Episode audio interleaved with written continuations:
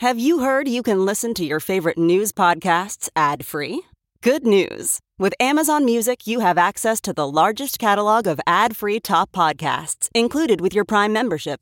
To start listening, download the Amazon Music app for free or go to amazon.com slash ad free news podcasts. That's amazon.com slash ad free news podcasts to catch up on the latest episodes without the ads. Today, we're going to talk about the Republicans filibustering the January 6th Commission in the Senate and how they're setting the stage to refuse to certify Democratic wins in 2022 and 2024. I interview Arizona Secretary of State Katie Hobbs about the whole cyber ninjas debacle in Maricopa County and the Republican effort to strip her of her powers. And I chat with longtime congressional aide Stuart Perelmuter about Marjorie Taylor Greene and how worried Democrats should be about her rise. I'm Brian Tyler Cohen, and you're listening to No Lie. Okay, first off, this is the one year anniversary of the podcast. You might notice we have a different logo, did a little bit of an upgrade. We started at the beginning of June in 2020 and covered everything from the George Floyd protest to the pandemic, the election, the insurrection, the inauguration.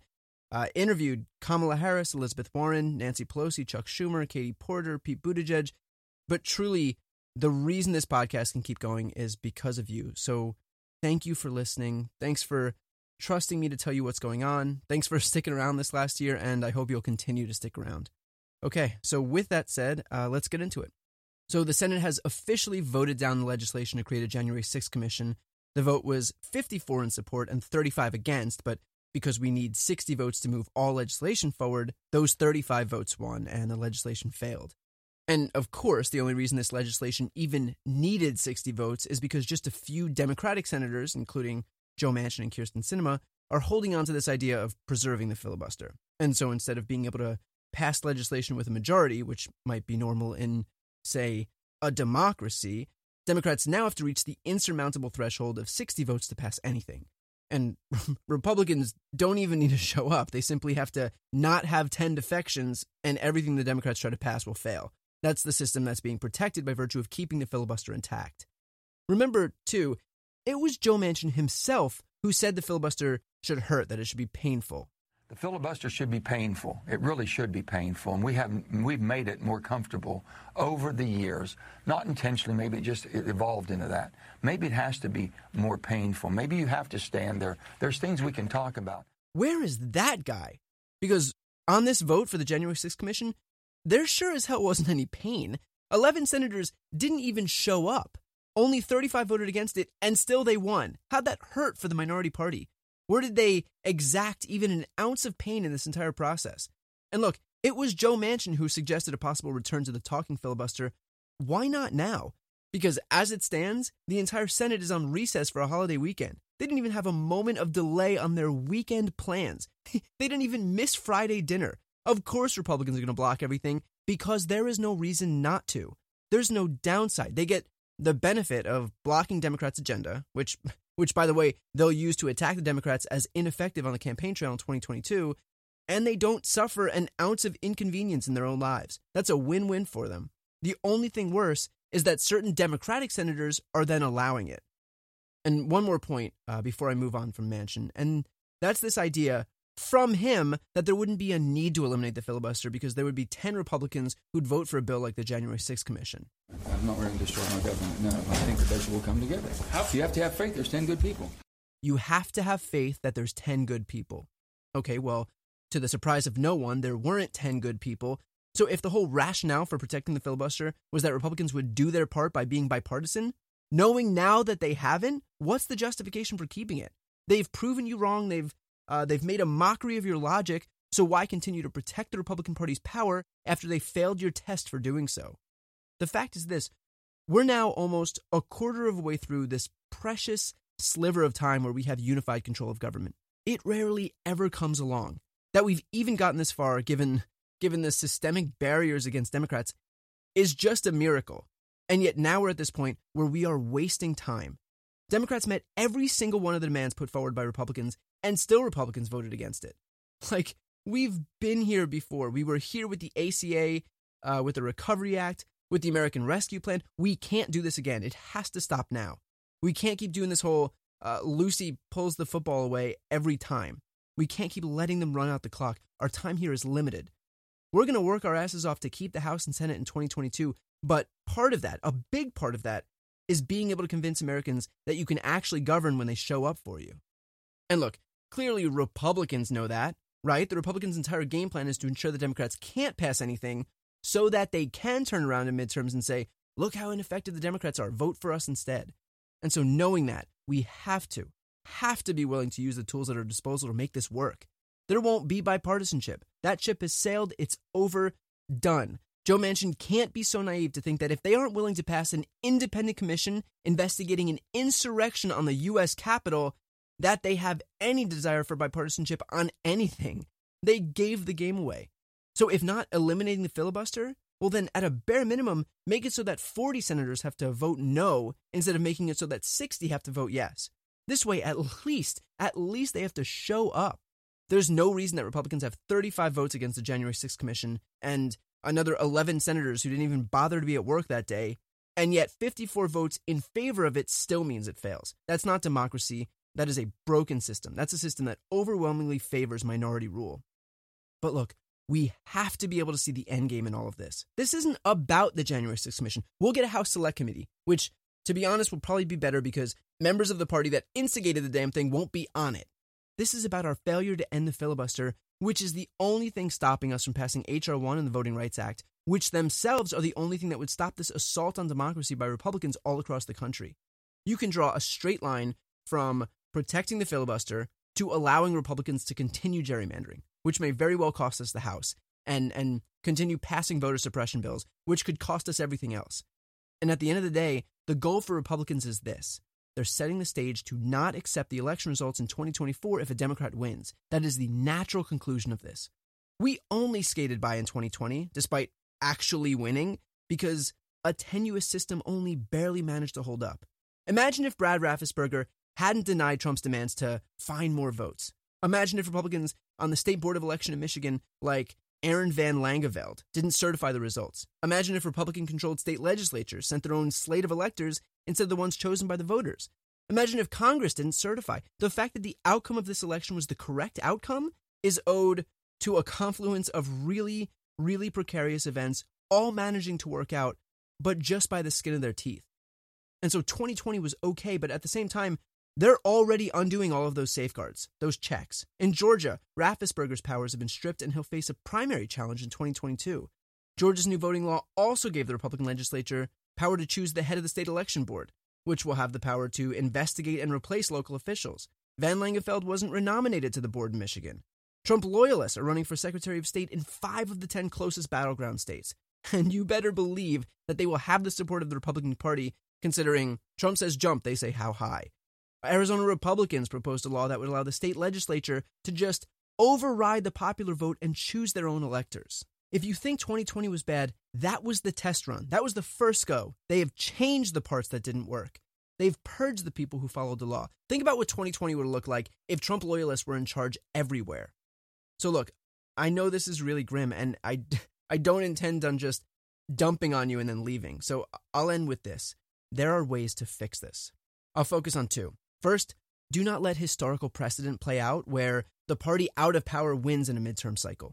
That means paying attention now, staying involved and engaged. And it means when November 2022 rolls around, you and your friends and your family have to show up. A lot of these changes by Republicans rely on Democrats not showing up to block them. We don't have to have a Republican Secretary of State in Arizona or Georgia or Michigan or Wisconsin where they're on the ballot. We don't have to lose the House or the Senate. We can't let them install the infrastructure that they need to undermine democracy. But that depends on us staying involved and not being complacent. And the second thing is to focus on doing the work now. And I'm sorry if I sound like a broken record, but I created the Don't Be a Mitch Fund to do exactly that.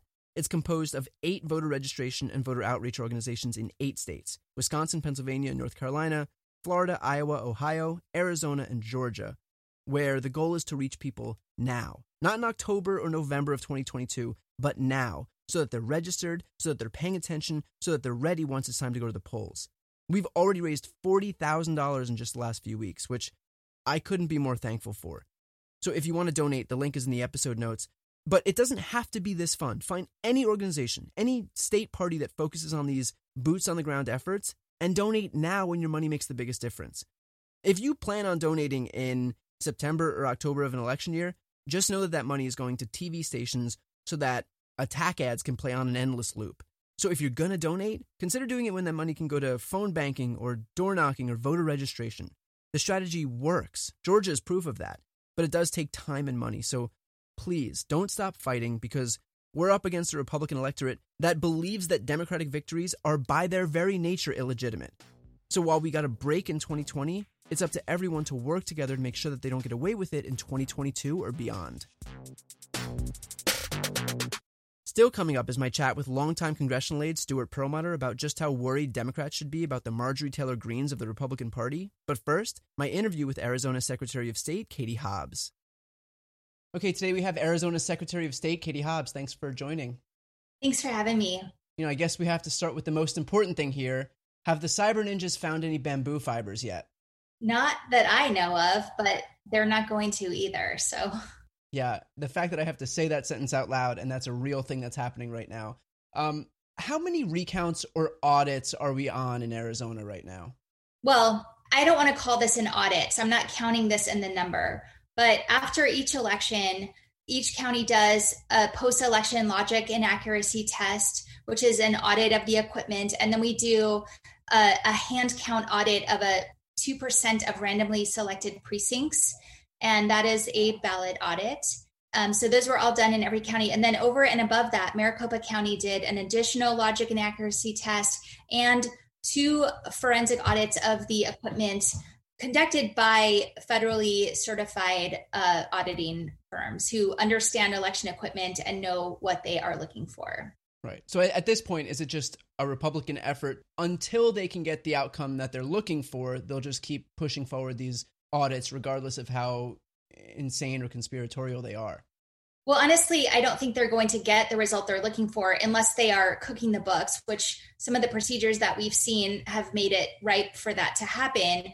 But what they're really trying to do is continue to undermine the integrity of our elections and the public's confidence in them uh, and lay the groundwork for future uh, election challenges.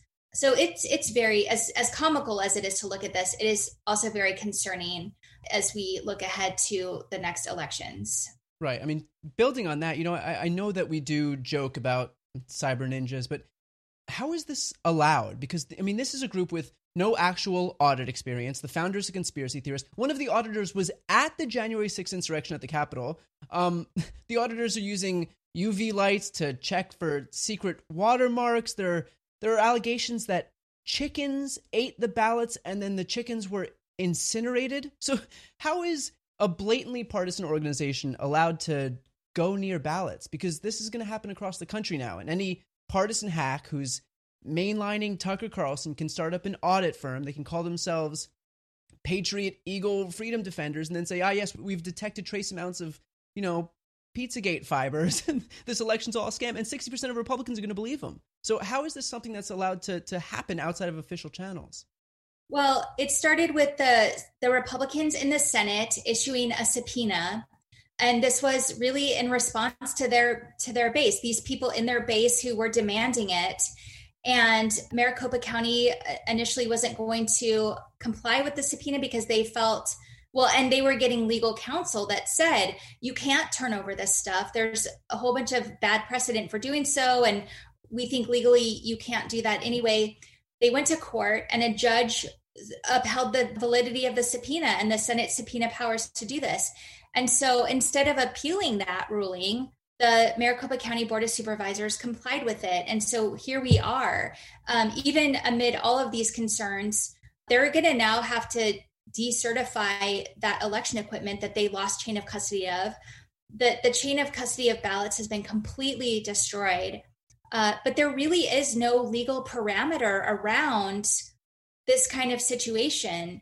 Uh, it's really outside of the the statutes and the procedures that we have for elections. We shared all of the security procedures that should be in place with the Senate and they ignored that and so there's really that's why we're seeing now there's not enough precaution in place to protect the integrity of all these things but but they're testing the waters here and writing the playbook to try to do it in other states and, and by the way that same republican controlled maricopa county board of supervisors now seems pretty livid over this. They've released a letter saying uh, our state has become a laughingstock. Worse, this audit is encouraging our citizens to distrust elections, which weakens our democratic republic. The Republican who serves as the the recorder tweeted, "I'm literally looking at our voter registration database on my screen right now. Right now, we can't indulge these insane lies any longer. As a party, as a state, as a count, as a country." And that was after Cyber Ninjas accused uh, the county of deleting a database that that contained election information, which of course Trump picked up and tweeted out from his blog or, or, or however he reaches people now. So clearly that's backfired on them. But I guess the the broader question here is there seems to be two camps of Republicans. We have one who, you know, like these very Maricopa County board of, of supervisors and uh, and then the other which are you know continuing to humor what we're seeing with with groups like like the cyber ninjas so what percentage of the republican party would you say is in each camp I don't know the percentages, but but what I will say, I think what we're seeing is a little bit of buyer's remorse and folks who knew from the beginning that our election was valid and fair and the results we certified were accurate but were hesitant to speak up because when they did they got some pushback. When when the republican board of supervisors decided to fight the subpoena they got some pushback they got attacked. There were some threats. Um, the same kind of thing that my office has been experiencing since the election uh, and so i think you know there was some hesitancy there. And i think now i mean i don't want to put words in their mouth but their act the actions they're taking you know give a sense of some buyer's remorse. And and i think what we needed what we need more of is those republicans especially republicans who know that this is a farce to speak up and say so because if they all got up together and did it it wouldn't be as scary. And and i think it would certainly have more impact than individuals doing that right at the end of the day it's going to need to be the Republicans who have to speak out, not just the Democrats. But it's not like Democrats have any clout in those circles anyway. And, and you know, more broadly, building on what you had mentioned earlier, you know, we, we are seeing other states already engaging in, in similar behavior.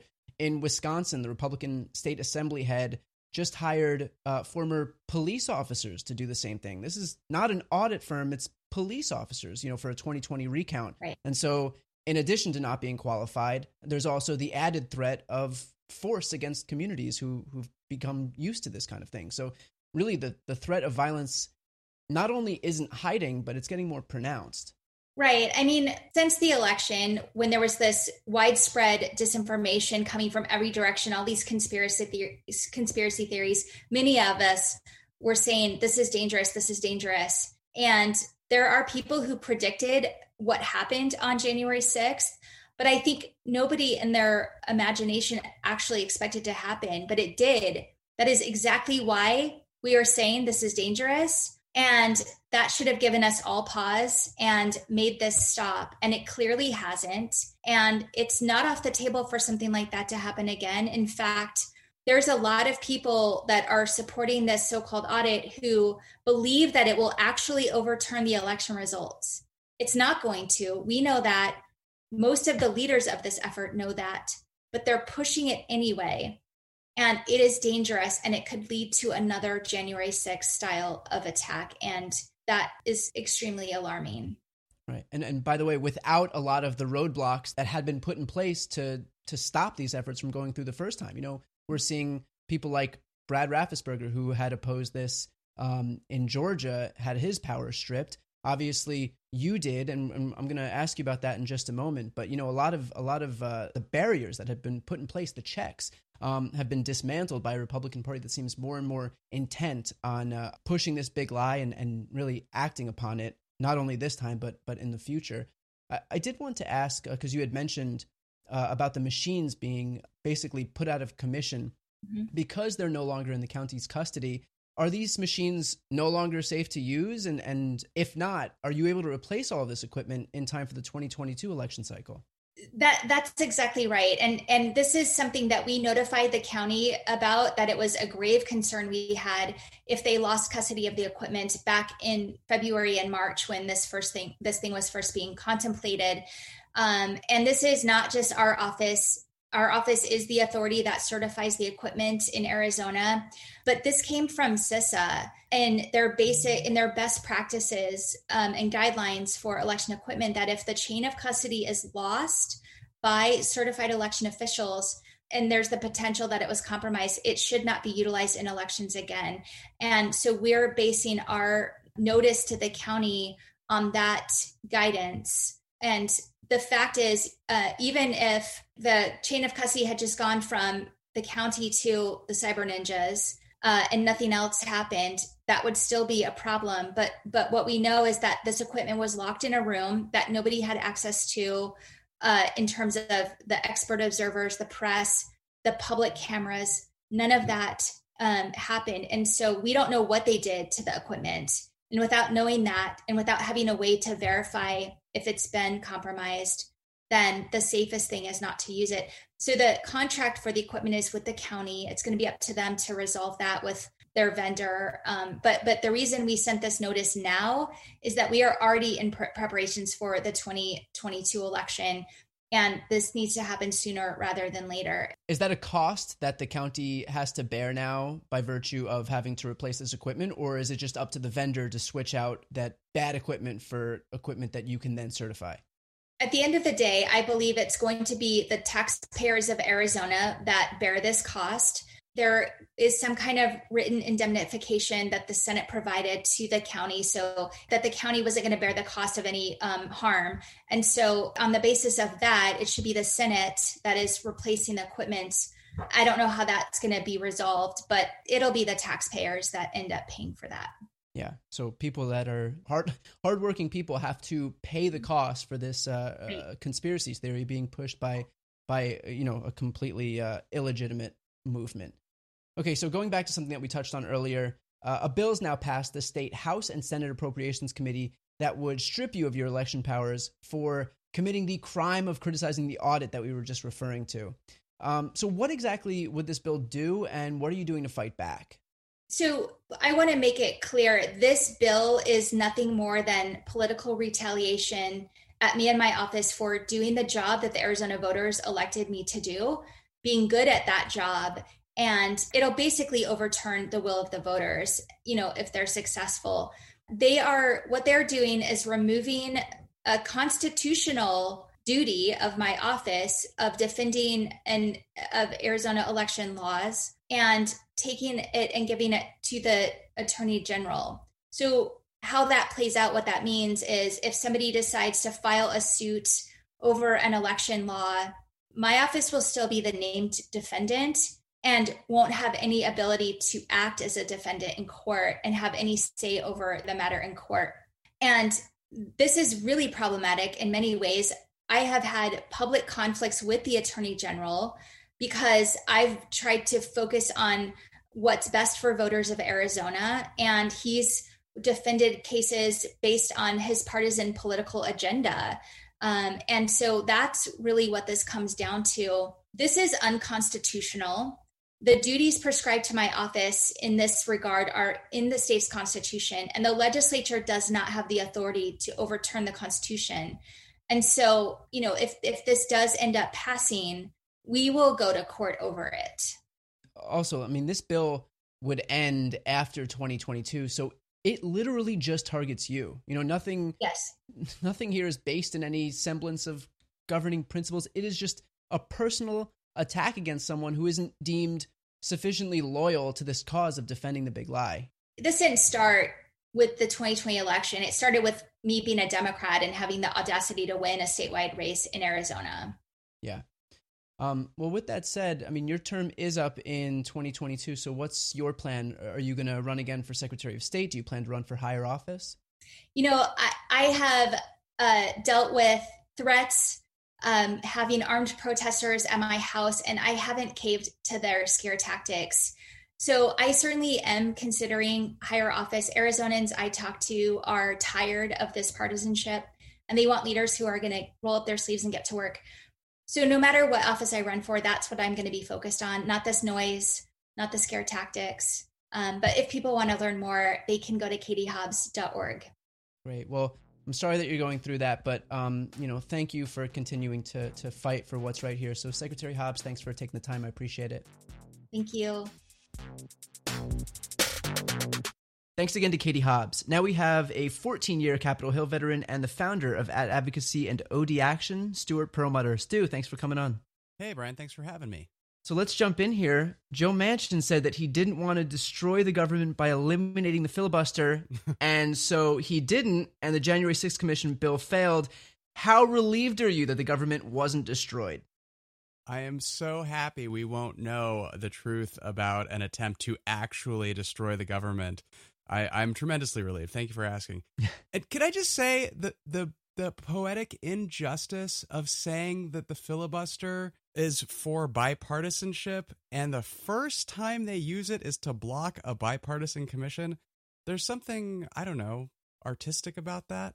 Yeah, it's uh It's special. yeah, it it really is incredible. Like if you were Republican and you knew that the entire Democratic agenda could be blocked in the name of bipartisanship, so long as your whole conference actually avoids bipartisanship, what would you do? Like like what what Manchin's doing here isn't facilitating bipartisanship. He's ensuring that it fails, you know? Right, right, of course, of course. What what it does is it says no matter how unpopular a party is, they have the ability to control the agenda. And so what is the incentive for bipartisanship if you don't if you don't need it? If you've got one party, they can't get anything done. The Republicans can't do anything in the minority. Right. So if if their stated goal is to stop Democrats, then great. And so now we've got two Democrats who are just saying, "Yes, we want to give you the tools to do that." There's nothing in the Constitution that says they have that tool. It is a loophole, and Joe Manchin and Kyrsten Sinema are saying, "Yeah, by all means, by all means, Right. stop me from doing the things that I want to do."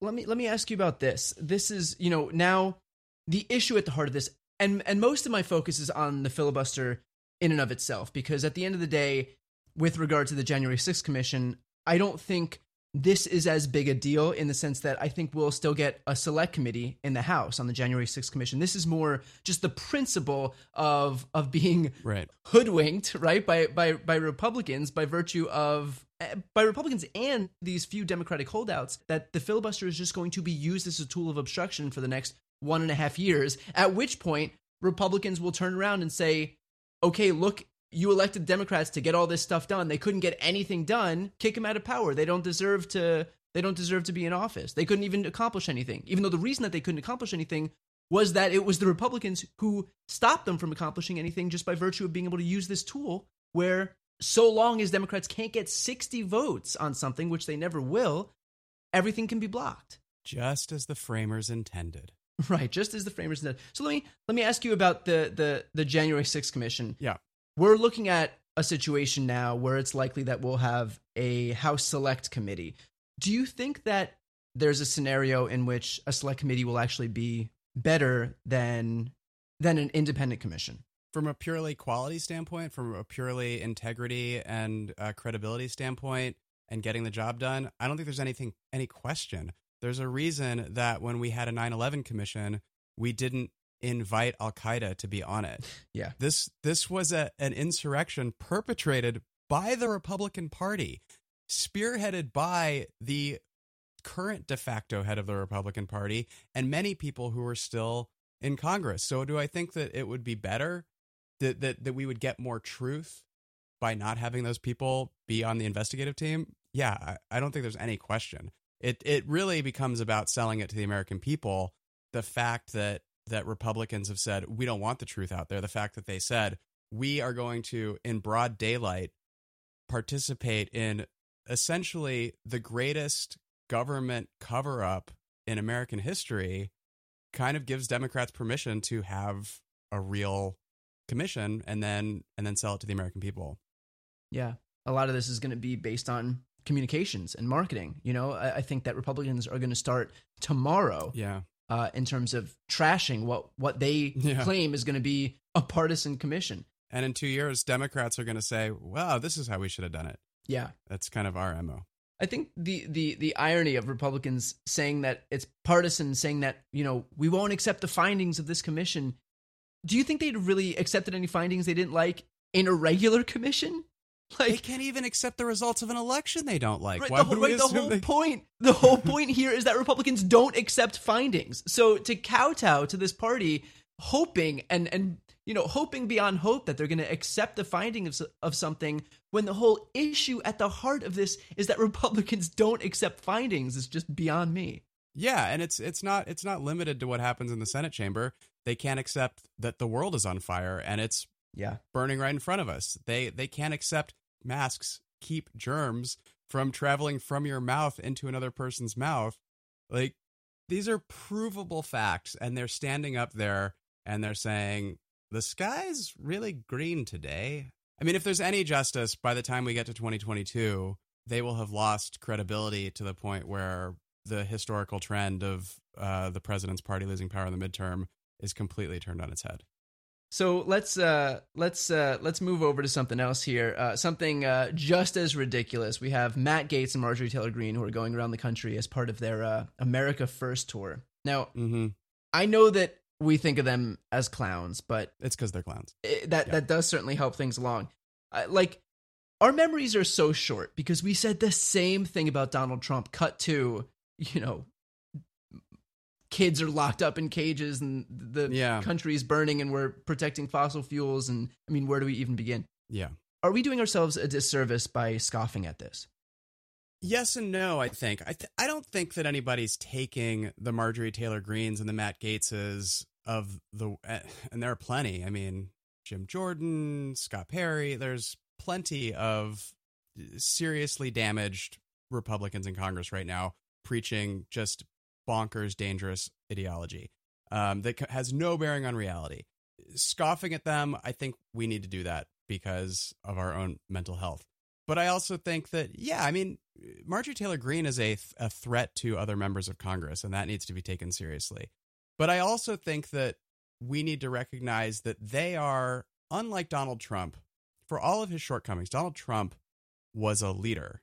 I I mean, he he galvanized almost half the country. He has taken over one of the two major political parties in the country, and he is remaking it in his image. He is a leader. Matt Gaetz and Marjorie Taylor Greene are symptoms of that. They are not the causes. And here's something that is an unpopular statement, but I totally believe that it is true. Liz Cheney is a greater threat to U.S. democracy than Marjorie Taylor Greene. Okay, why? I'll tell you why. Thanks for asking. Let me ask you this question Who is a bigger threat to uh, American democracy? President Donald Trump or former President Donald Trump? Uh, I'd say Trump is president. Right, of course, of course. He he had his finger on the button. I mean, he he was he, he cost hundreds of thousands of lives, possibly. He cost livelihoods. He he was uh, uh, devastating. We're, we'll be recovering from this for a long time. Liz Cheney was empowering that throughout all this, right? She never said a word uh, standing up to Donald Trump. Never took a stand against him until he lost, right? Then Liz Cheney stood up. Now I'm I'm old enough to remember when the big lie was that Iraq and Saddam Hussein did 9/11 and that was perpetrated by another guy named Cheney, a guy who only attained the vice presidency because five Republican Supreme Court appointees ordered that the voting in the presidency stopped being counted. Liz Cheney isn't standing up trying to defend American democracy. She's defending an institution that is keeping a, a Republican Party with minority support in power. She is supporting an institution of the Electoral College. She's supporting gerrymandering. She's supporting voter suppression. She stood up on, on national television just last week and said she is all for voter suppression and she can't understand why anybody would be against it. She is for unlimited corporate billionaire money in politics. All the things that are antithetical to the idea of a representative democracy, Liz Cheney has always stood for. The only time she finally stood up and said, This is not okay, is when they lost. They lost the election. The votes were counted. It was done. And then they embarrassed themselves. They tried to violently overthrow the very system that had put her and her father and her colleagues into power. That is what she is against. And she's a lot smarter than Marjorie Taylor Greene and Matt Gaetz. She gets stuff done. Gerrymandering happens. That insurrection, how many elections did that change? Zero. How many elections has gerrymandering, big money in politics, voter suppression, the electoral college changed? Countless, and always, always for the party that she's defending. Yeah, I, th- I think that's really perfectly put.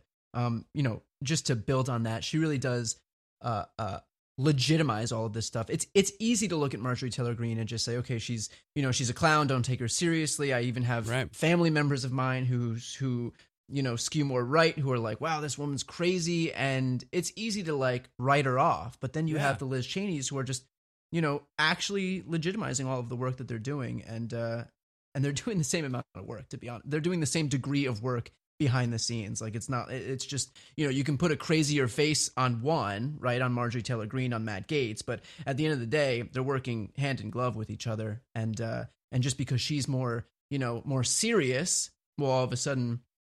You know the work that she's doing is uh, is is legitimized more. So Well, I think that that's right, and I think that that the other thing is people like Marjorie Taylor Greene, when she openly stalks another member of Congress, she's she's also risking turning some of the more sensible, if there are any remaining sensible Republicans, turning them away from the party, and that that is a concern for Liz Cheney. Again, her primary goal is to to build up that party that gave her family power. Right. Really, really well said. All right. Well, Stu, thanks so much for for joining. I appreciate it. Great talking to you. Nice talking to you, Brian. Thanks for having me on. Thanks again to Stu. That's it for this episode. Talk to you next week. You've been listening to No Lie with Brian Tyler Cohen, produced by Sam Graber, music by Wellesley, interviews captured and edited for YouTube and Facebook by Nicholas Nicotera, and recorded in Los Angeles, California. If you enjoyed this episode, please subscribe on your preferred podcast app. Feel free to leave a five star rating and a review, and check out briantylercohen.com for links to all of my other channels.